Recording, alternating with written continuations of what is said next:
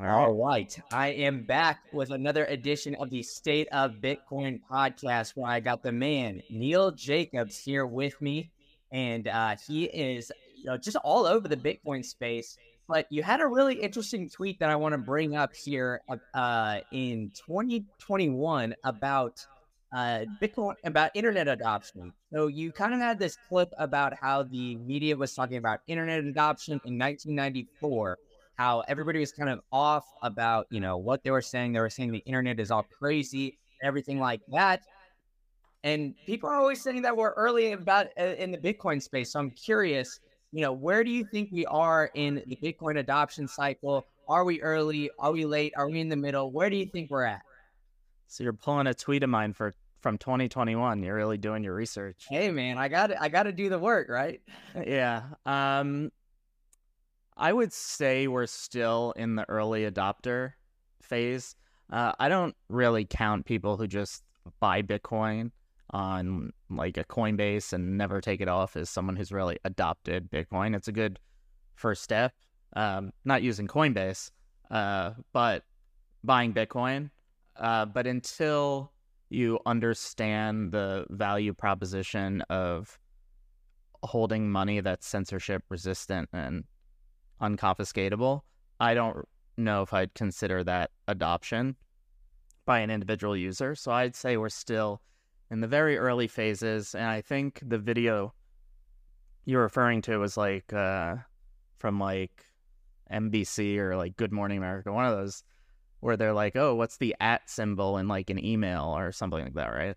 Um, we're definitely at that point still because if you have mainstream news when they talk about Bitcoin, they still sound that elementary on it. Now, if you get in some of the fintech space like CNBC, Fox Business, they're starting to get better over the years. They definitely are moving in the right direction, but we're still very early. So then, what do you think is like, I guess the next step in adoption, right? I mean, you you, you kind of described like them being curious about the ad symbol. Like, what do you kind of compare that to now? Because you know, we, we're getting a lot, you know, it's like almost like holding it on a Coinbase or something like that. But, you know, we still have a lot of people holding Bitcoin on, yeah, Lightning wallets on their phone, kind of like transacting back and forth, maybe a little bit. Maybe is that the next step? Like, where do you think, I guess, is the next big, uh, big step forward for Bitcoin adoption? That's, it's such a loaded and uh, complicated question. Uh, things like this help Bitcoin adoption, right? Just talking about it with people, doing podcasts, people who uh, speak, write books. Um, I would say once once you have people really using it on a day to day basis and some sort of like s- smaller economy, um, you know, even in places where there's really bad inflation, clo- close to hyperinflation, you still have people retreating uh, to dollars mostly, um, or stable coins, right? Uh, so, and we're gonna see it happen in those places first. You know, look to South America, look to Africa. Until you see real like widespread adoption and use there, it's not. The Western world is gonna be the last to catch up to it. Even though a lot of most of the big money uh, goes into Bitcoin here, um, in terms of it being used as you know a day to day medium of exchange, it's going to happen here last probably. In in the U.S. when I say here. Yeah, no, I, and I agree with you there too, right? I mean, like, what's really the incentive? Um, you know, when it comes to the United States, I mean, we have the global reserve currency now as it stands, right? I mean, the dollar is strong compared to the relatively like all the other fiat currencies and everything like that. But I mean, I do see your point, right? I mean, we need Latin America, we need Africa, we need those places to adopt in order for Bitcoin adoption to kind of occur globally. And I think that's where the kind of the grassroots adoption is going to take place. Uh, but you know, it does seem like there's a lot of you know FUD and, and kind of uh, you know other things around. I guess just Bitcoin and Bitcoin adoption when it comes to your nation states, right? Obviously, we have El Salvador, who's been very lucky with Bukele, who seems to be very like orange pilled. But what worries me is potentially like some of these other countries getting falling into like maybe the Ethereum trap or some of these other like you know shitcoin, altcoin kind of paths. So you know, what do you I guess see? Do, do you think that that's kind of a you know a, a, I guess a good uh not a good worry, but like do you see kind of where I'm coming from in that or in that aspect of things, or do you think like you know I guess the altcoin market because there's been so much FUD with like things like Celsius, FTX, BlockFi that those have kind of uh not fallen by the wayside, but kind of uh, got, got away a little bit. Okay.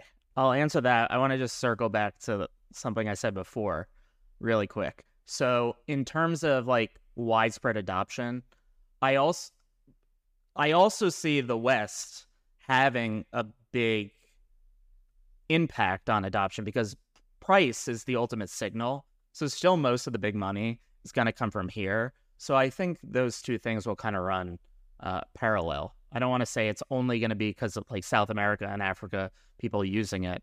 Um, in, in terms of widespread use, and if we're saying use in terms of medium exchange use, then I think there. But in terms of um, helping adoption forward, you need number to go up. Uh, I think people who say you don't are in denial because if Bitcoin was at zero, no one would be here. So you need it to go in the opposite direction. As far as things like the second your your point about like Ethereum, uh, you know, altcoins, uh, including Ethereum, uh, you know, I see them.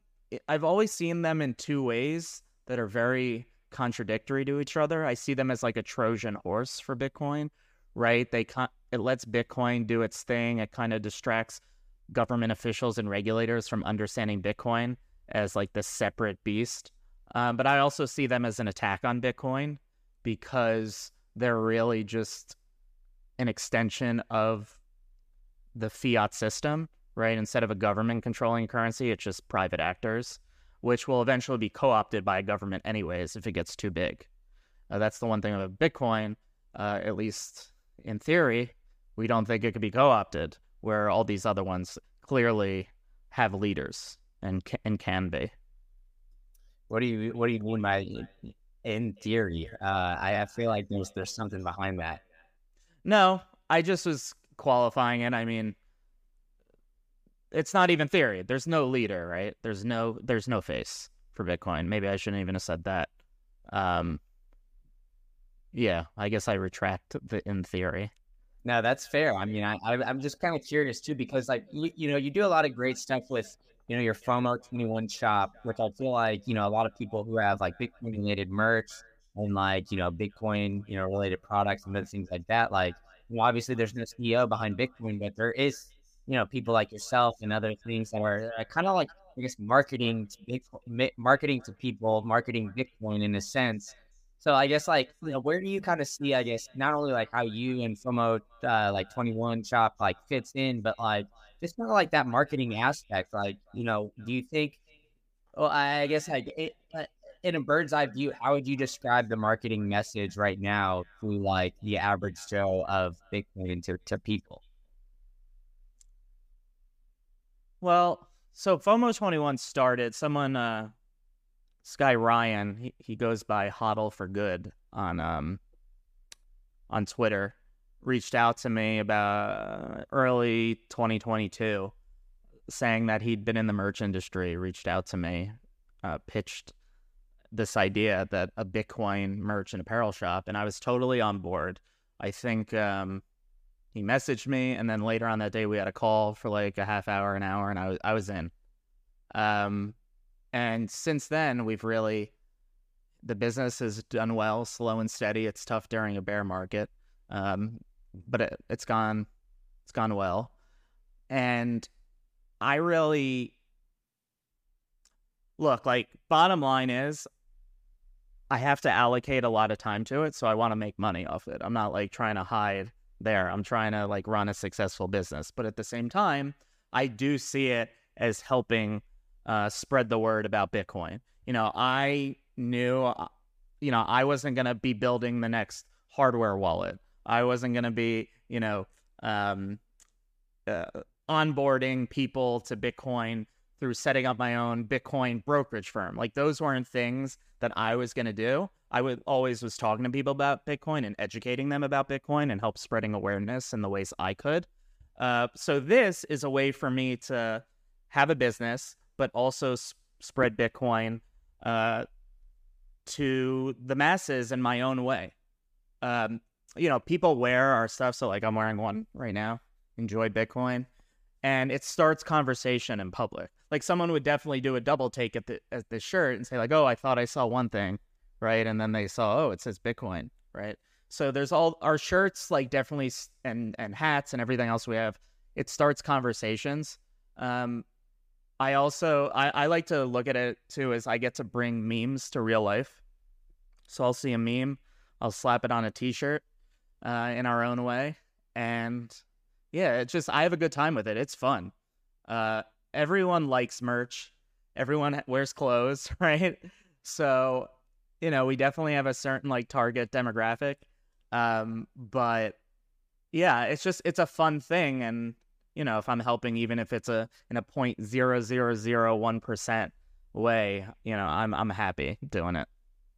Yeah, but I mean, I, what my point was not not necessarily like I guess kind of, I, guess like you know trying to build like a negative light or anything like that because I agree with you, right? I mean, everybody wants the value for value kind of thing to work, but at the end of the day, like you know, businesses have to make money. That's like where you know Bitcoin startup kind of has to you know go through, especially like right now, right? It needs to be somewhat profitable and all, and all that kind of stuff. But I think you know part of what you're doing is uh, very beneficial to Bitcoin, right? Because if you're wearing like a, I don't know, it's like it looks like Coca Cola kind of themed shirt, and then people have to do a double take and look and see it says Bitcoin. And you know, they always say it takes like five to seven touch points for somebody to really start to look into something. But even if it's something where somebody's walking down the street, you're in a restaurant and you're in the bar or something like that, I mean, it's one touch point, right? And I think like at the end of the day, either can strike a conversation or somebody can notice it, and you don't even really know. Hey, you know, this, this person saw Neil's shirt, um, you know, walking down the street of you know name a city, and so I think like these kind of movements are, are extremely beneficial to to to orange pill people, but. Um, you know, when you are like wearing some of your merch and bringing some of these memes to life, do you know I guess do you get any like random Joes off the street kind of asking you about it? And has it struck up uh, a bunch of conversations or anything like that? Yeah, I get converse conversations start up a lot. Um, but I also hear stories from people in the Bitcoin community all the time that tell me, "Oh, I was wearing your shirt, and this person, you know, I just started talking to me, asking me about it." Uh, that's the most rewarding thing. I already like get to talk to people on a daily basis, and uh, I don't get out much, so a lot of people aren't seeing my shirts except when I go to the grocery store or to Bitcoin meetup. So I'm not really uh, necessarily orange pilling people there. Although there is there new people that come to them uh, all the time, but yeah, I, I hear stories from people, and um, it makes me feel good. It makes me feel like oh, it's not just about you know selling merch; it's about spreading awareness about Bitcoin. Yeah, now I'm gonna I'm gonna pull out some more research for you here. Uh, oh no! See another tweet where you you, you had a, uh, a you know it's funny. Some people like it's so random, like like or retweet a really old tweet of mine occasionally, and I'm like, oh, did I really say that? Fucking now I got to justify it, so I can't wait to hear what you're about to say. It's really, I mean, I'm not pulling anything bad. It's just I think I feel like it's kind of like a you know something to you know I I, I agree. Like I think uh, the pulling of like old tweets, it's always a tough look. No, that's good. Go for it. Hit me with it. Uh, everything I say, everything I tweet out, I, you know, I, I, I, I'm not just doing it for like attention. I actually like believe it when I tweet it. So let her rip. Yeah, but this this one is uh you basically took a, a clip from Samson Mow where he was on you know national television, uh kind of going on national TV making the distinction between Bitcoin and crypto. I remember that. Going on that, do you you do remember that or not? Yes, and I put like little like blurbs at the bottom every single time, and I like cut the video up a little bit. Yeah, you cut it up a lot. We went from 18 minutes to like a minute and a half. So you know, you don't have a lot of attention span with people, right? Like honestly, if you can't capture their attention in three to five seconds, it's gone. There's metrics in terms of like, not to get too off off topic, but in terms of our merch site, when people go to like commercial websites, if it takes like more than like two seconds to load, you lose a, a large percentage of people. So it's it's all material to like catch attention. But go ahead, yeah, I remember that one. I believe that, yeah. But I mean, I, I kind of like, uh, you know, I want to dive into that a little bit because I think like, you know, that that's kind of a maybe a, a question we might get, uh, you know, like Bitcoin or you know, people like the average. I mean, I get it with my friends and like, you know, they know me like in Maury friends here in Tampa where I'm at know me as like a Bitcoin guy, and so they always bring it up and say crypto, and I like kind of cringe a little bit and try to say, well, there's a little bit of a difference, but then they don't want to hear anything about it. So I'm curious, like, how do you think, like, you know, when people come up to you maybe and ask you about, uh, you know, Bitcoin and kind of like lumped in together, what do you think, I guess, is a good way to kind of, I guess, flip the conversation a little bit and, and make the distinction between Bitcoin and crypto? Um, I'm very uh, specific when people do that. Uh, you know, I say, I'll tell people, oh, yeah, I do some stuff in the Bitcoin space. They're like, oh, yeah, crypto. I'm like, no, Bitcoin. And they'll be like, oh, yeah, I'm like, no. There's, Bit-. I say, I'm not trying to be like an asshole here, but there's Bitcoin and then there's all this other crypto nonsense. And it's all mostly, it's mostly, if not all bullshit. There's nothing I find interesting about it. I focus on Bitcoin. Like, I really redirect it. I don't try to make the person wrong because they just know what they know from hearing it you know the the news clip. Uh, I'm just like, no, there's Bitcoin, and it has a purpose that uh, can change the world, and that's what I'm dedicating my time to. And then you know, if you really want to go down the rabbit hole with them, you know, the the first thing I usually I try to identify uh, where's that person coming from. You know, what's their job? Where are they from? Um, are they a man? Are they a woman? Are they older, younger? Right. So you try to relate. Um, relate something to them. And I kind of go into just like, what is money? I don't really talk about Bitcoin at first. You got to start with what is money. Uh, if you just jump into what Bitcoin is specifically, uh, people are going to be lost because they don't even understand uh, what money is. Yeah, that's fair, and I think that's uh, you know a good point. So it's always about the money, right? I mean, but I feel like it's kind of getting in an easier conversation with like inflation and kind of where where things are going now, right? So uh, you know, you brought up that you talk to people, or sometimes you get approached in the grocery store, and I feel like that's kind of like where everybody's pointing to inflation, right? I mean, we had inflation, which was very popular on Twitter for a little bit. We have like kind of people going down their food. You know, you're seeing meat prices being exponentially higher. So, do you have you found that?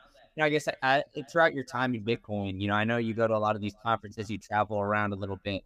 Um, so when they, uh, when when people come up to you and maybe it's in the grocery store, do you feel like that conversation has gotten a little bit easier because you know, I guess inflation is just right in front of us right now.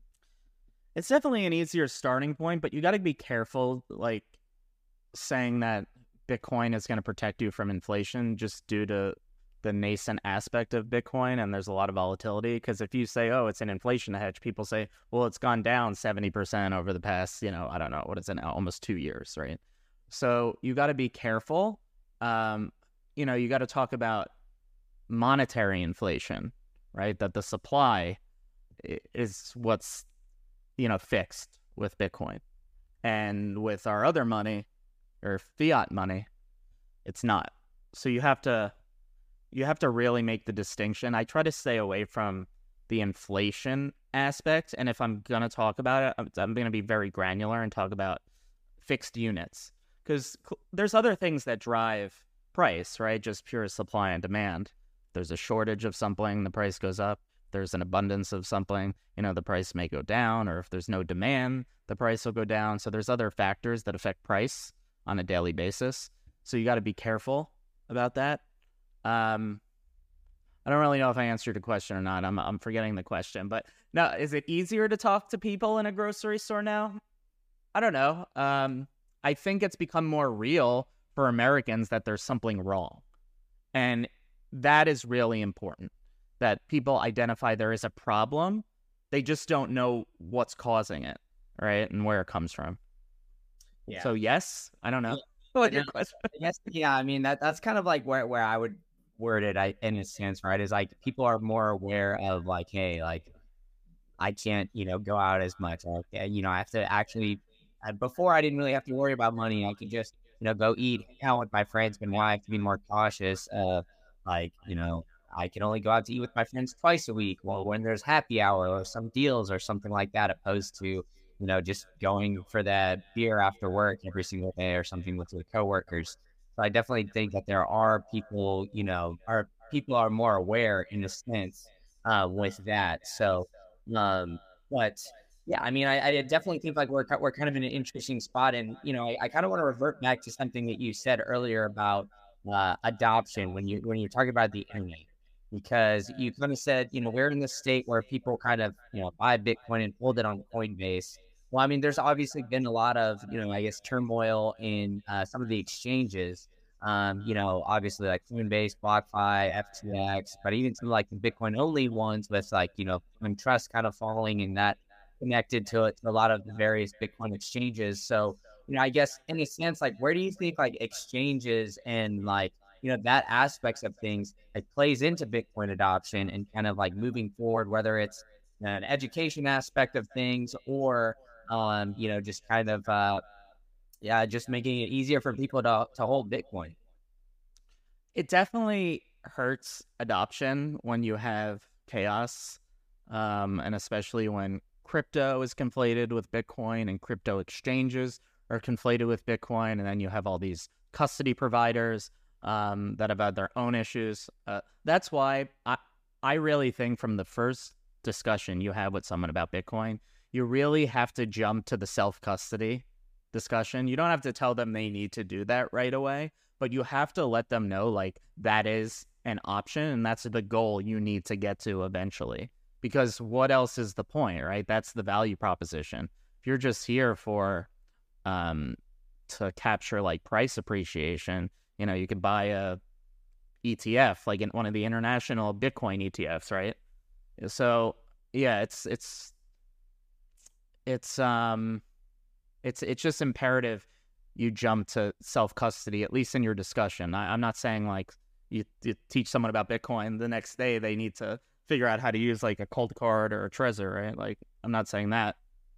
Um, you know, I, have seen a lot of talk recently. I don't know if we're going to go into this or not with like custodians, Bitcoiners are like, oh, use this custodian, oh, use that custodians. It's kind of funny to see Bitcoiners obsessed with like what custodians people are using. I, you know, Bitcoiners used to like only champion and encourage uh, self custody. So it's funny that they're getting hung up on who the custodian is. I'm not saying there isn't, um, there, it's not, I'm not saying that the discussion isn't worth happening. I think it's just being a little overblown.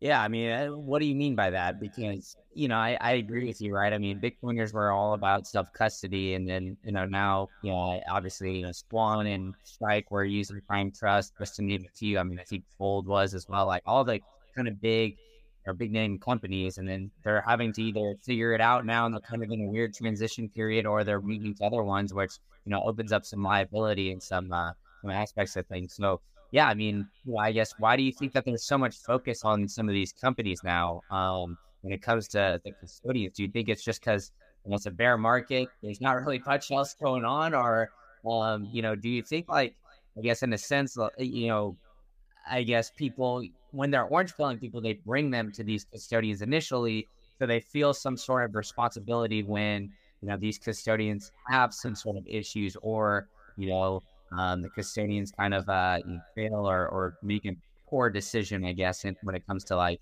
I guess, helping Bitcoiners move forward and move to like self custody.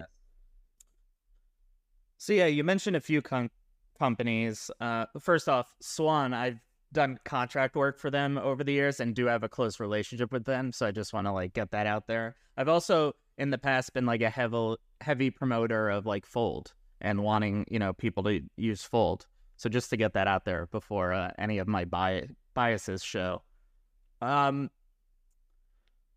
I think part of it is a bear market. People are looking for things. I think. I don't think it's all like bad intentions. Bitcoiners by nature are very curious, skeptical, and it's important to drill down on these things. Uh,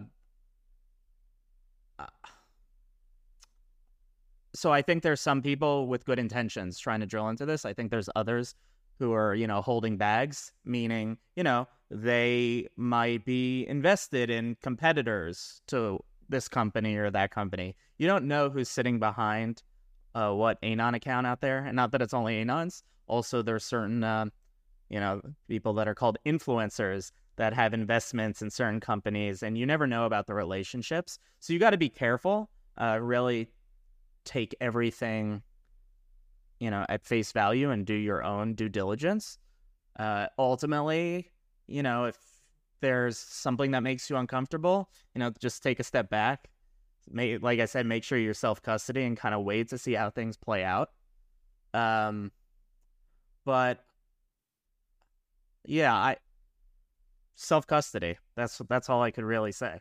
Yeah, no, and I agree with you. And yeah, I mean, like I, I think there is, you know, I guess a place for exchange custodians too, because I think, you know, I mean, my, my parents on board, for example, it's like I that's it just to get them to buy Bitcoin. You know, it's either like I guess Coinbase or you know one of these only Bitcoin only ones, right? And so I would rather send them to a Bitcoin only one like a you know Strike or Swan or like a Fold, like where they get you know on their debit card or something like that. So I think that those are like good products to get people in.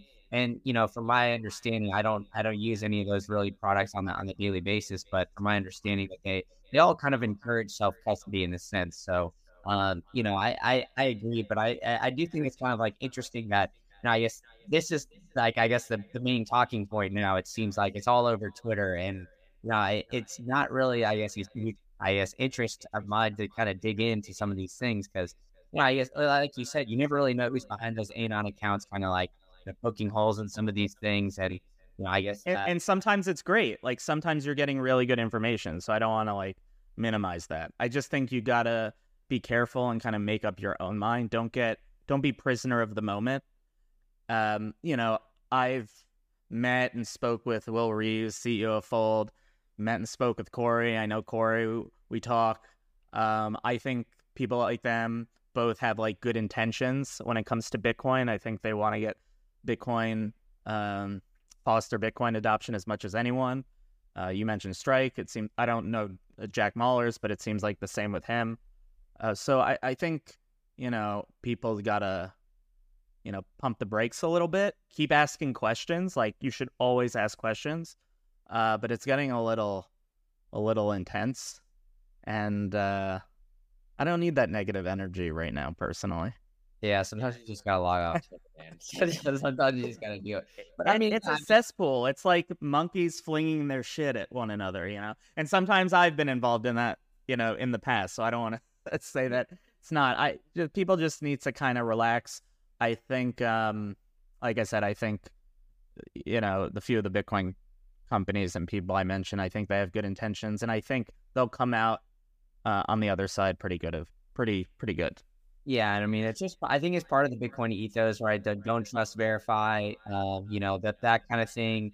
But I mean, I think at the end of the day, uh, yeah, yeah, I mean, you get well, we'll see how it all ends up playing out. But I'm sure like all these companies are gonna, you know, that the ones with good intentions and we're not, you know, going into the pub and note schemes, avoiding that kind of stuff. Like, right, not FTX or any of these other companies that are blown up, and so, so I think making the comparison or anything like that is not exact not what I'm trying to do at all. But I'm just you know, yeah some turmoil around it. No, and it had yeah, but when people start comparing like a Swan to like FTX or BlockFi, you know, to me like at that point they they lose some credibility or they're just trolling.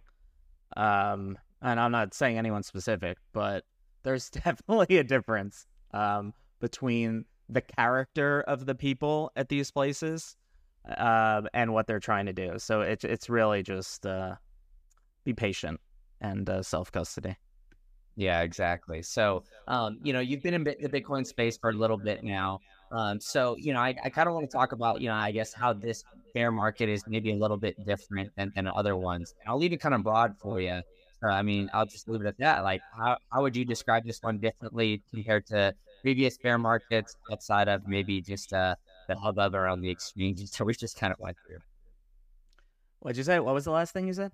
Uh, outside of the hubbub around the exchanges that we kind of just went through. You know, I haven't been like a big participant in prior cycles. So I first like bought Bitcoin in 2013. You know, saw saw it like pump from like a hundred thirty dollars to twelve hundred dollars. Uh, but then I wasn't really around for the that bear market. I I mean I got back in in 2015, 2016, and it kind of, but I, I wasn't really like focused much. I would say like after 2017, I kind of experienced that was my first real bear market of really kind of at least paying attention to what I own and being like, oh shit, like this is like this shit's gonna be worthless. Like, should I even still be here? Uh, but I didn't even understand. I still didn't understand Bitcoin. It wasn't until like end of 2019 that I really understood it. So my journey took a long time. I feel, you know, when I say it takes that long, I, am like, oh, what was he an idiot? But at the same time, back in like 2013, the resources weren't as readily available as they are now. There weren't like books and podcasts like there are now. There were a few if you were lucky enough to find them. Um, but you know, it wasn't my time then. I would just say this bear market, it's uh, tiring. You know, the during a bull market, everyone's happy. Everyone's seeing their wealth like appreciate. And then, you know, it all kind of bursts. The shitcoiners kind of die out and stop yelling at you. So then it's just Bitcoiners left to kind of go at each other. And uh, because of all the different exchanges and, you know, from the Terra Luna, BlockFi, FTX, I'm sure there's more I'm missing. Now all the, the Prime Trust, you know, fraud being uncovered. Now there's issues with Fortress and then Ripple buys them. It's just like, it's exhausting. Um, you know, I'd say as long as you're, uh, for me,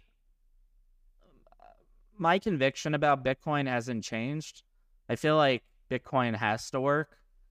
So I'm I feel like I'm on a different For me Bitcoin has to work. And if it doesn't work, well, I knew I was a- along a journey that I was passionate about and was trying to do the right thing. So, you know, in the end no matter how negative the bear market is, I'm still able to like balance it out and kind of stay neutral most of the time. But it's exhausting for sure. Yeah. Sorry if that was long winded. Oh, that's fine. That's what these are for, right? Long winded answers. Yeah. But I want to dive in a little bit more that you, uh, you know, when you said for you, Bitcoin has to work. What do you mean by that? And like, let, let's dive into that. I just think a lot of the bad you see in society is is rooted in a bad incentive structure, which is the fiat system. We're all like, you know, chasing more money constantly to keep up on this hamster wheel as the monetary base keeps expanding and our time is stolen from us. So, you know, who wants to keep living in a world where that perpetual system keeps happening? So, yeah, maybe there's this big bust, everything collapses, and then what? We just start over with the same system again? I mean, yeah, but who who wants that? Like maybe some people want it. I rather, you know, come up with something new if I think it could be better. Yeah, no, I agree with you. So, I mean, I guess like from that perspective of like Bitcoin has to work, like, how do you see the transact or transition going from, I guess, uh, like fiat to um, fiat to like a Bitcoin standard? Do you think there's? I feel like there's kind of two schools of thoughts. So I'll outline I'd say, all right, what I've heard, and uh, I, would like to hear, you know, kind of if you think either theory's right or if you think maybe there's another one. But I think essentially there's either going to be a crash and burn, kind of like you described, right, where the fiat system just kind of inflows on itself, and then we have to basically go from the ground up, and that's where you know everybody kind of starts the grassroots movement and kind of adopts Bitcoin. Or I think that there's going to be some sort of transitioning where it's basically like slow transition that's going to take you know, quite some time, maybe 20, 30, 40, 50 years, maybe even longer. I don't know. And there, there's going to be fiat, then there's going to be some sort of like in between that doesn't really work and doesn't, you know, sustain very long. And then we kind of slowly transition to a Bitcoin standard. And I think the latter, what I kind of just described, is I guess the best situation for everyone. And obviously, the, the first situation is kind of like, I don't know, like World War Z or something like that. So, uh, which one do you do you see either of those series Like, I guess ever playing out, or do you see kind of like another, I guess, aspect of things? Let me look into my crystal ball, and I'm going to tell you how it's all going to play out. Um, I don't know the speed at which it plays out, but you know, and we kind of touched on this earlier. What I do think is you're going to have to look at other countries first, um, and see how they move, because look, like all fiat currencies are kind of all relative to each other. Bitcoin is still like a pimple on an elephant's ass, like relative to the rest of, you know, the whole entire world economy. But it's it's important, um, but it's not that important yet. So I'm not sure that the speed of it. I kind of I do see it like picking up velocity at a certain point, kind of breaking away. Um, oh, I just don't know when that's going to be. I don't know if that's like 30 years and then, or, you know, some people are always like, the end is near, the end is near. I mean, gold bugs have been saying that since 1971. And now it's 50 years later and gold's fucking useless. Right. So what will things look like in 50 years? I have no idea. I no, I, I have no idea. I I mean, in 50 years I'll be in my 80s.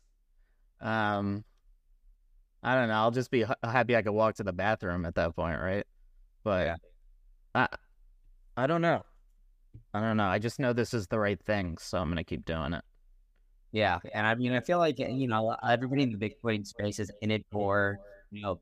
I guess the, the longer you get it, you, know, you kind of stay for the the gains. Probably like you know, a lot of people came into Bitcoin for the fiat gains. They kind of they developed the thesis and in for like the principles. So I like to say like you came for the money, but then you stayed for the money because you know you kind of like you ended up understanding it that that way. So you know, I think that there's there's kind of a development aspect of things, and then uh, you know, I think that there's a lot of ways that we can move forward with whether that's, you know, uh, spreading it through the podcast, like media and other things like that. But you brought up memes earlier, so I kind of want to get into that. Like, what do you think, like, I guess the memeing aspect of things kind of plays into it? So we'll get a little bit, I guess, more of a jollier topic here. It's like, you know, one thing that Bitcoin Twitter does outside of like, like, like you can come at each other, and they do love their memes. So I guess, where do you think that, that I guess, plays a role in everything, whether it's weren't feeling like getting uh, awareness out there. Like, how do you like, I guess memes, even though it's kind of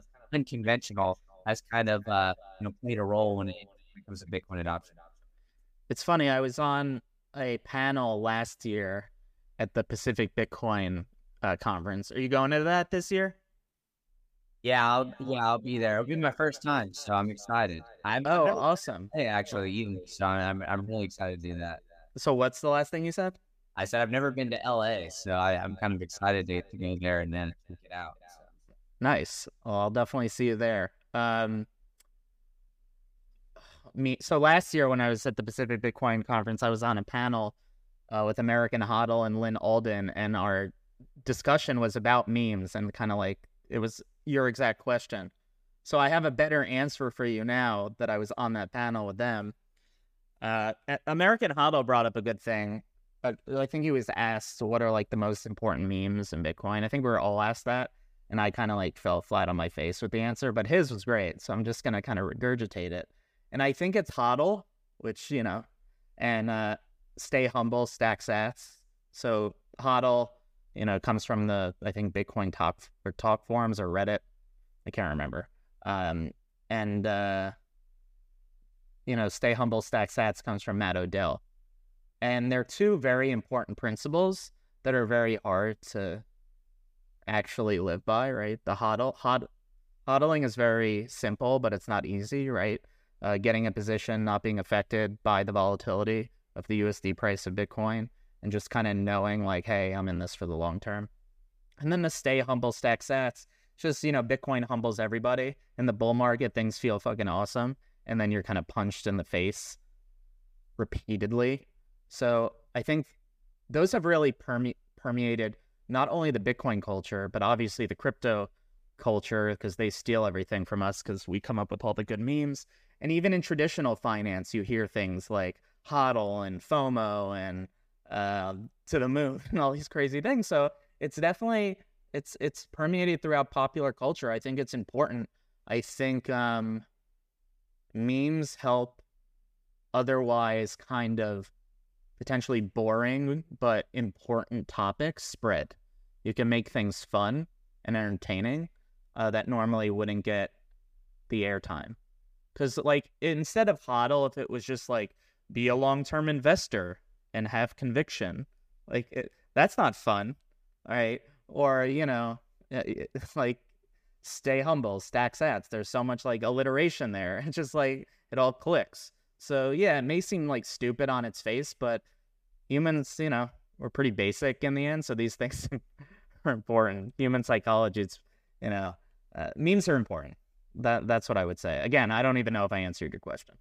No, I think you did, and I think like you know, it, it those things like the mantras and whatever they, they kind of like stick with people, right? And I mean, I, I think you know eventually some people initially take it on like face value, kind of like you're saying. but Then you know, the more they hear it, the more they kind of like dig into it, or the more they kind of like refer to it. And in the sense, it's kind of something that you know, like you said, has kind of permeated into the investing culture, which I think you know, just shows the importance of it too. And I think, you know, not only that, I think, uh, you know, the, the picture aspects of things too, right? Because I mean, they say pictures worth a thousand words. So like those kind of, you know, meme aspects of things have always, in a sense, like, I guess, uh, brought some sort of emotion out of people, whether it's something that, that pisses somebody off or something that, you know, they relate to, they laugh to. Like it, it always seems like some sort of meme is pulling something out of somebody. So, and I think that those are getting more and more. I, I guess like Bitcoiners are working on those more and more as time goes goes on. So, um, you know, I, I I obviously we're not going to sit here and do any like verbal memeage or anything like that. But um, when it comes to like, I guess the picture aspect of things, like, you know, being on the internet, like seeing those develop, do you think that those like, in a sense, like can be helpful, are helpful, or do you think like you know some of them could be potentially harmful depending on like how like I guess how graphic, like how you know I guess intense, how how out there they are. The answer would be yes. so all of that. Um, yeah, I mean, look at like, and it's not just you know traditional finance and pop culture that memes permeate. It's even governments. I remember when there was like a Winnie the Pooh meme making fun of the the Chinese uh, leader.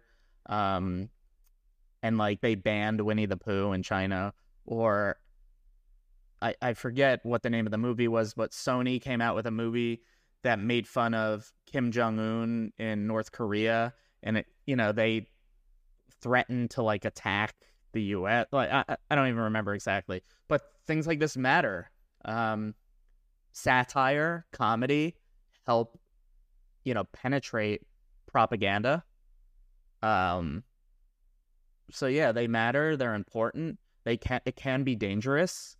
Um, but on the flip side, like you know, I free speech is free speech, and as long as you aren't endangering anyone, um, I think anything's fair game. And if you can't, you know, handle the heat, stay out of the kitchen, right? I mean, it could get pretty like it could get intense and like you can get malicious, and I don't like condone that. I'm not about that. Um, but I also think like sunlight is the best disinfectant. So if you, you know, if something bothers you, if it bothers you, it probably bothers other people. Let them see see it.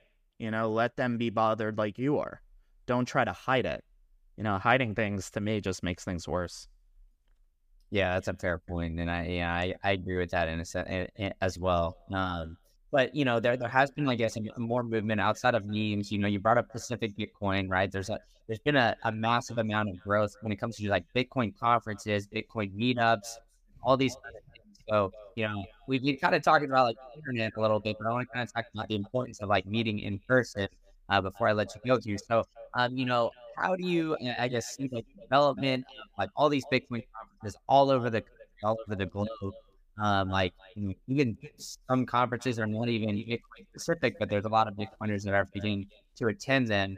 Um, you know, whether it's like the freedom forums and that those kind of things as well. So, you I guess how do you think the development of conferences and kind of like the meetup scene and like the in-person aspect has developed over time? And like, you think like it, it's maybe a, I guess a good thing, or you think like there could be a where there's almost like too many Bitcoin conferences and it's getting kind of watered down and? I don't. I don't think you could have too much of a good thing, uh, especially in this scenario. Um, even if there's too many conferences, you know, most people are only can only like go to one, right? And they're gonna go to the one that's probably closest to them, or the one time a year they want to go on vacation somewhere. Maybe they'll do an extended trip. So it's in. I love that there's all these different conferences. For someone like me, it gets tiring because I go to a lot of them. So yeah, then then it's kind of too much good of a good thing. But outside of like the crazy people like me that show up at like four plus conferences a year, you know, traveling all around, um, I I think it's great. And you know, the the conferences they could get really expensive. You know, hotels, flights, it could run like a couple thousand dollars. And for someone just getting into Bitcoin, I would say probably not a good idea. Like more important to start accumulating Bitcoin than go to a conference unless like you're really trying to break in and want to work in the Bitcoin space and you know meeting. There's nothing like meeting people in real life, um, especially during bear markets. For someone like me, because it, you know, like we've talked about, it gets pretty negative. It's nice to be in person um, because it's just like a great feeling to be around other like-minded people, all on, you know, a similar mission in terms of like uh you know, an end goal of seeing Bitcoin succeed. You know, that means a lot of things to a lot of people. But definitely, if you can, if you can't go to a conference, go to a Bitcoin meetup. They're free, right? Like all around the world, there's Bitcoin meetups. Um, so yeah, if you can't afford to go to a conference, go to a meetup. There's there's like no excuse not to, and let to meet like Bitcoiners in real life, unless you're like really concerned about uh, you know, your security for some reason. If we want Bitcoin to be adopted ultimately, like people are gonna have everyone's gonna be a Bitcoiner. So you have to weigh those those risks. I think 99% of people are fine. It's more of the well-known people in the Bitcoin space that uh, ha- might have to be a little more careful in certain circumstances. Yeah, I got you, and that that makes sense. All right, so we, we we're here in like September, where uh, you know we got like three ish, four months left in the year. So what do you see? I guess like Bitcoin, the I guess the near future, whether it's the rest of this year, next year, like have, what do you see in the development of the space? Like what kind of excites you? Is there any like project you maybe want to shout out or something like that? Um, like what do you kind of have your eyes on and uh, kind of you know, even though there is some negativity in the bear market, can be exhausting. Like, what are some things that you know really excite you and get you ready and keep you going for uh, you know the next you know couple months or so? You know, it was just like just being at BitBlock Boom a, c- a couple weeks ago, right? And meeting you and meeting optimistic people working on, you know, certain projects. Like, uh, you know, I got to see Rob Hamilton, who's working on Anchor Watch, which is like insurance for Bitcoin. Um, and he's working on something else called Miniscript. You know, this is all like way above my technical understanding, but uh, you know, just improving the ways you could use Bitcoin it's happening behind the scenes. You know, the marketing of Bitcoin and getting the word out um, is equally impor- as important as people building, coming up with. Th- I don't know if I have anything specific. Um, what else is going on out there? I know some things that aren't like public, not like news breaking, and they'll um yeah, no, I, I I'm just bullish on Bitcoiners. There we go. I don't know. I didn't give you anything good there. it's all good, man. I, I love it though. I mean, uh, why can you or how could you not be bullish on Bitcoin, especially when we're right, you know, just in Austin and uh, you know, mecca of Bitcoin, and, and there's so much going on there. I've been and and and while and while we were there, did it like how often did people talk about the Bitcoin price? Hey, I never really heard about it one time, so I can't remember once that anyone mentioned the Bitcoin price which just kind of tells you something like yeah, like everyone wants number to go up, but there's more meaning to it. There's it's like there's just this shared sense of mission that's going on. Um, and as long as we have that continue, I think we're gonna be just fine. hundred percent. All right, Neil, you've been very generous with your time, so I really appreciate you coming on. Why don't you tell people like where they can find you, where they can find uh, the merch, like where where, should you go to uh, maybe buy the shirt that you're wearing? Oh, so, okay. So this says enjoy Bitcoin. Um, you could get that at FOMO21.com. Um, I should have like a promo code for your listeners right now. But if you just like sign up on the website, you get like a 10% off. Um, FOMO21.com. Uh, you can find me at Neil Jacobs on Twitter. N E I L J. You can see it right on the screen here if you're watching. N E I L J C O B S if you're listening. Um, I, I, you know, I do have some news, but I can't share it yet. Some personal news of something else I'll be doing in the Bitcoin space, but it's like just a couple weeks too early to share it. Man, So Come follow on. me on Twitter. break it for me. So follow me on Twitter. Um, and you'll find out. All right, cool. And there's a little teaser. So follow Neil on Twitter and then check out FOMO Twenty One Shop. Uh, all that stuff will be in the bo- uh will be in the comments. I also include tweets too. So the ones that I don't have in there. So uh, Yeah, on on, on Twitter it's at FOMO21 shop, but if you just type in the URL, URL it's FOMO21.com. So awesome stuff. Thanks, Neil. thanks for having me.